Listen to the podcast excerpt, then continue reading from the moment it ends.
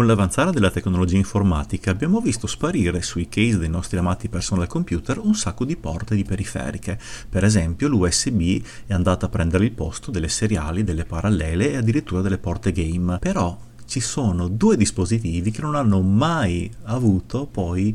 un corrispettivo moderno. Lo scopriamo oggi in questa puntata short di Facciamo dos chiacchiere.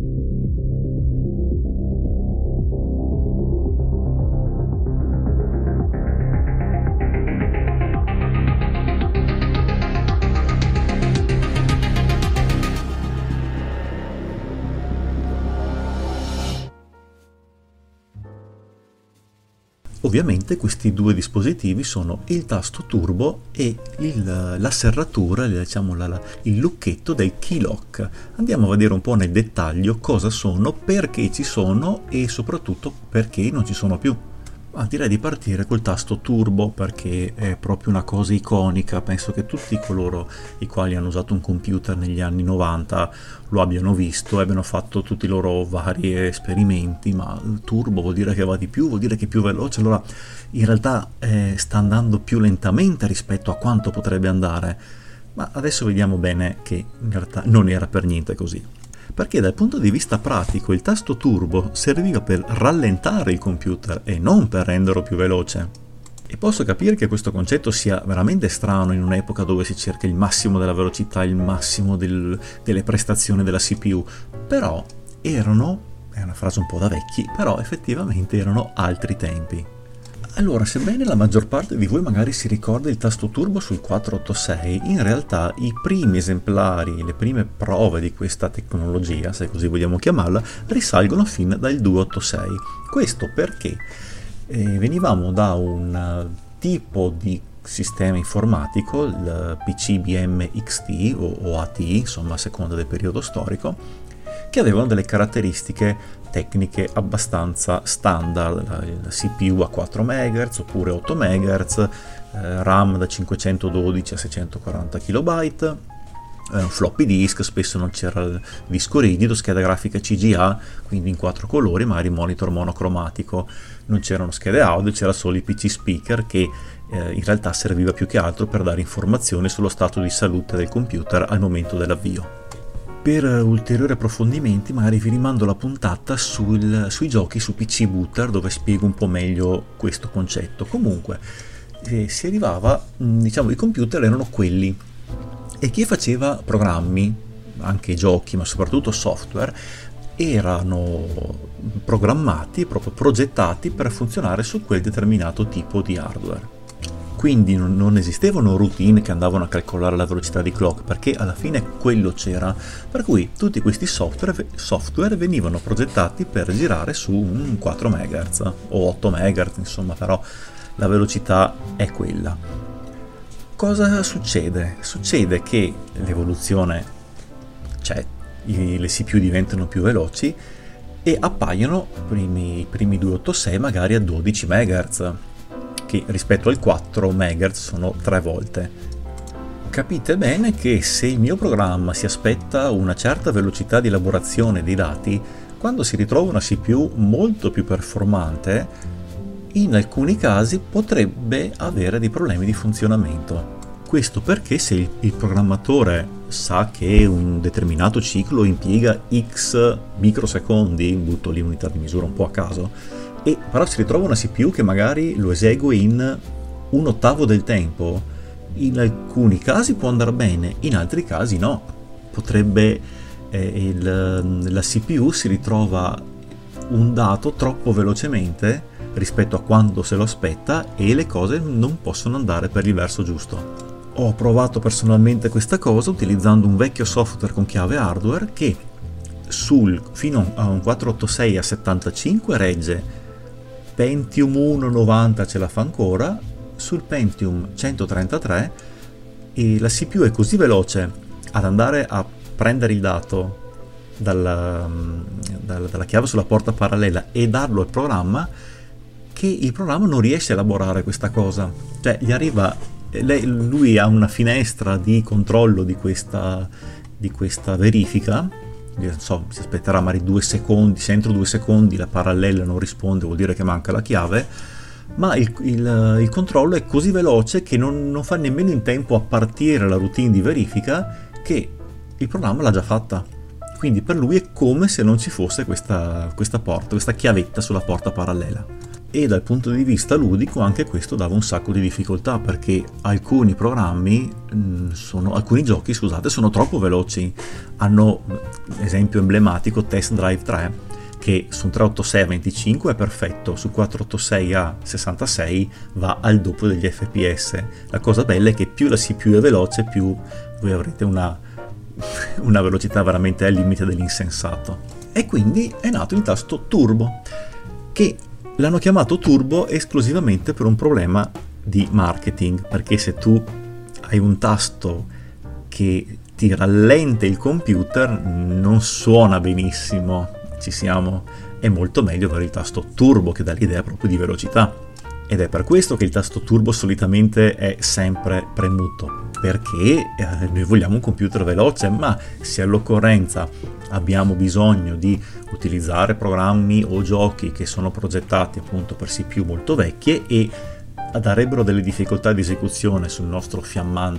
sulla nostra fiammante CPU, ecco che non andiamo a rallentarlo, ma andiamo a togliere il turbo così funziona meglio. È sempre questo effetto di marketing che però funziona molto bene. E siccome in quegli anni non c'era l'RGB, però dobbiamo comunque far vedere che il nostro computer va veloce, va forte, oltre al LED che ci dice se il turbo è acceso o spento, spesso e volentieri veniva anche affiancato un bellissimo display a 7 segmenti, che nella maggior parte dei casi aveva solamente due cifre, quindi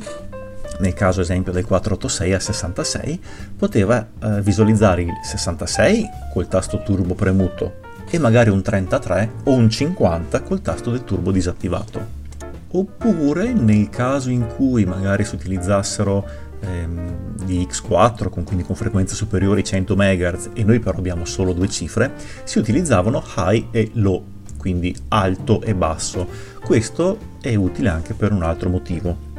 perché il tasto turbo in realtà non ha un preciso metodo di funzionamento. Io stesso avevo fatto delle prove e forse c'è ancora il video sul mio canale YouTube dove avevo provato a spegnere il tasto turbo e con un, con un benchmark vedere cosa stava facendo effettivamente sul mio computer e non sono riuscito a trovare il, come cosa stava veramente facendo. Lo rallentava sì, ma e qui veniva un dato un po' discrezione al, ai fabbricanti di motherboard perché in alcuni casi andava ad agire sul moltiplicatore e quindi da 66 lo portava a 33. In altri casi un, um, andavano a togliere una memoria cache, probabilmente quella interna, perché quella esterna era quasi sempre facoltativa. E, e altre volte magari un mix di queste due. Infatti sul mio video ho fatto de- delle prove, ho fatto prima con la cache esterna, poi con la cache interna, ad attivarle e disattivarle chiaramente, e poi ad andare ad agire anche sul, um, sul moltiplicatore, mi sembra. L'ho fatto un po' di tempo fa, non ricordo benissimo, e nessuna di quelle prove che ho fatto però aveva la stessa velocità che avevo agendo sul tasto turbo. Quindi anche in quel caso, chissà, su internet si trovano anche dei, degli esempi di CPU di motherboard con un doppio clock, quindi andava magari ad attivarne uno piuttosto che l'altro.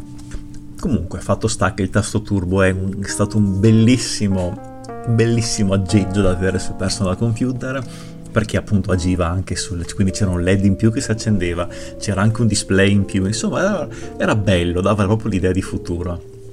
e comunque è un programma, è un programma dai, è è una funzione veramente utile perché ci dà la possibilità di eh, far funzionare programmi un po' più vecchi, cosa che dopo poi insomma è andato un po' a, a sparire perché alla fine, soprattutto con l'avvento dei Pentium, poi c'è stata un'evoluzione anche nella programmazione e, alla fine insomma si capiva subito che l'andazzo era quello di velocità proprio a, in, in crescita molto più che lineare. E in fianco al tasto turbo talvolta si trovava anche un curioso lucchetto con scritto Keylock. Cos'è questo Keylock e perché ce l'hanno messo? E perché soprattutto veniva usata una chiave quasi simile, quasi uguale per tutti quanti? Allora, per l'ultima domanda mh, non avrei assolutamente idea. Fatto sta che nella mitica aula di informatica delle superiori eh, il tasto questo, questa chiavetta, questa serratura era uguale a quella che avevo sul mio computer a casa, quindi anche se bloc- l'avessero usata, insomma io avrei potuto usarlo ugualmente. Ma cosa faceva questo keylock?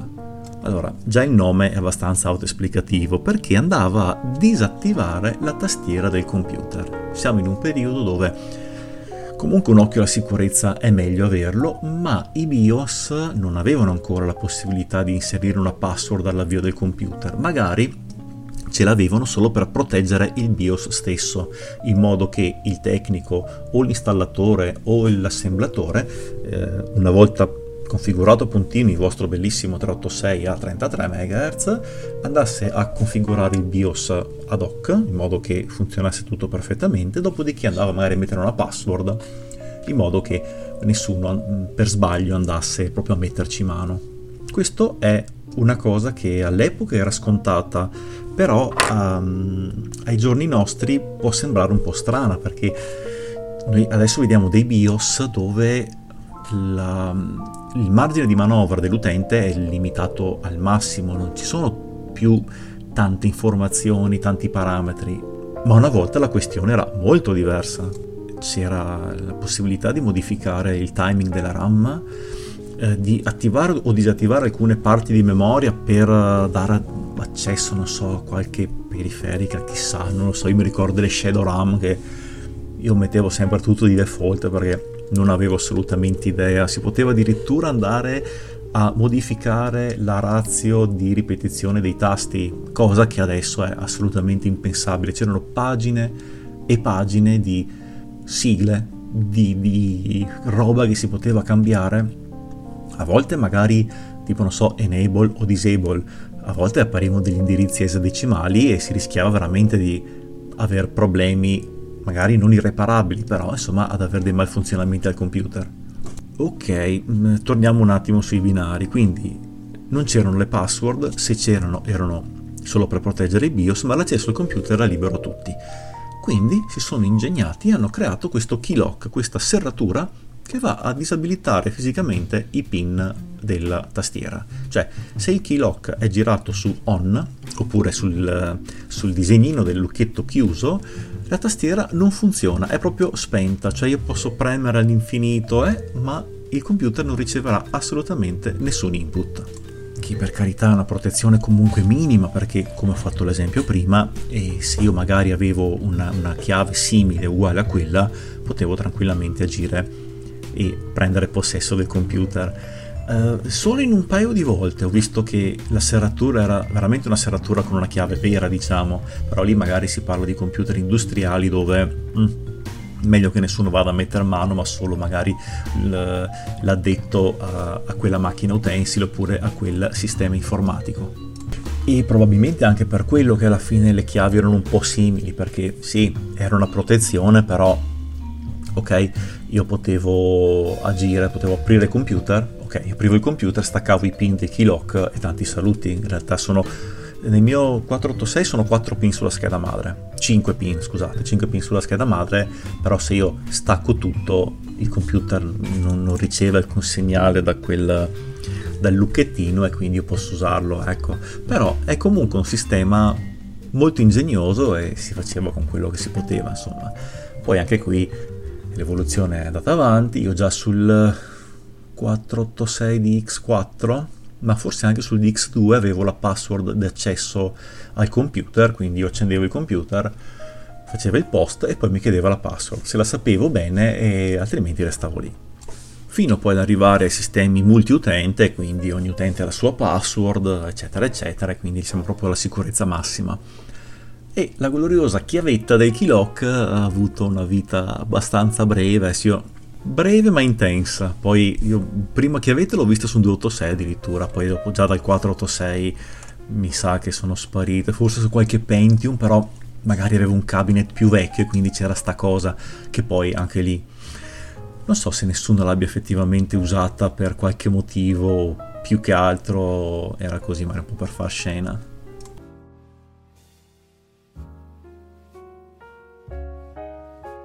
Ma anche questa puntata short di Facciamo dos chiacchiere le reliquie informatiche finisce qui. Io sono Illy, vi do appuntamento alla prossima puntata. Ciao!